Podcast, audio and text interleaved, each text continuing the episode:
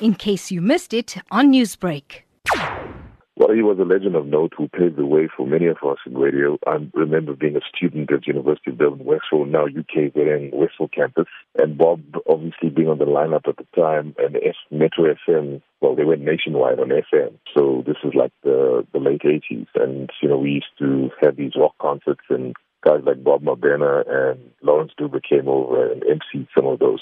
They were guys that we aspired to be like. And, you know, Bob has certainly set the standard in urban music radio and laid the foundations for people like myself. And looking back at the days when you worked together, what was it about Bob that you'd say made him so special? I don't know, man.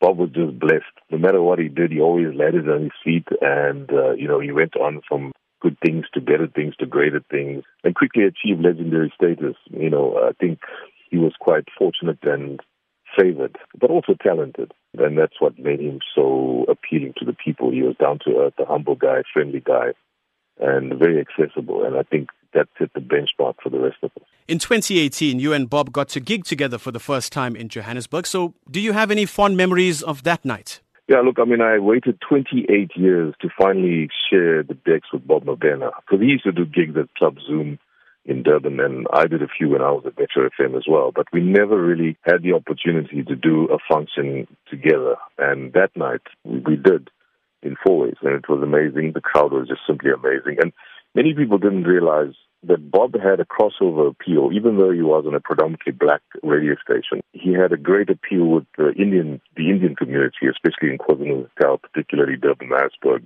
Richards Bay, and along the coast as well. All the Indian areas. You know, we we gravitated towards Metro FM, and you know, Bob was one of those legendary guys that we used to listen to back in the day. So he certainly. I was certainly looking forward to that evening, and yeah, I mean, we we had a blast, man.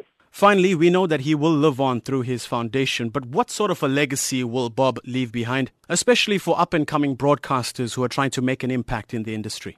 I think firstly we need to understand the timing of it all. I mean, Metro FM went nationwide on FM in September 86. And Bob, um, Tim Modise, Lawrence Dube, Shadow Twala, that whole school of broadcasters, Vusile Tswalo as well, they set the standard for black excellence in, in, in commercial radio. Prior to that, we had the late Oscar Renzi and Treasure Shabalala on Capital Radio and the guys at Radio Bop.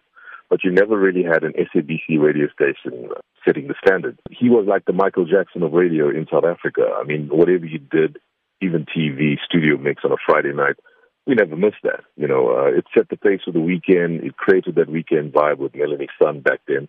And he just, he had the ability to bring people from all different colors and cultures together at a time where we needed it most. And this was pre 1990 and pre 94.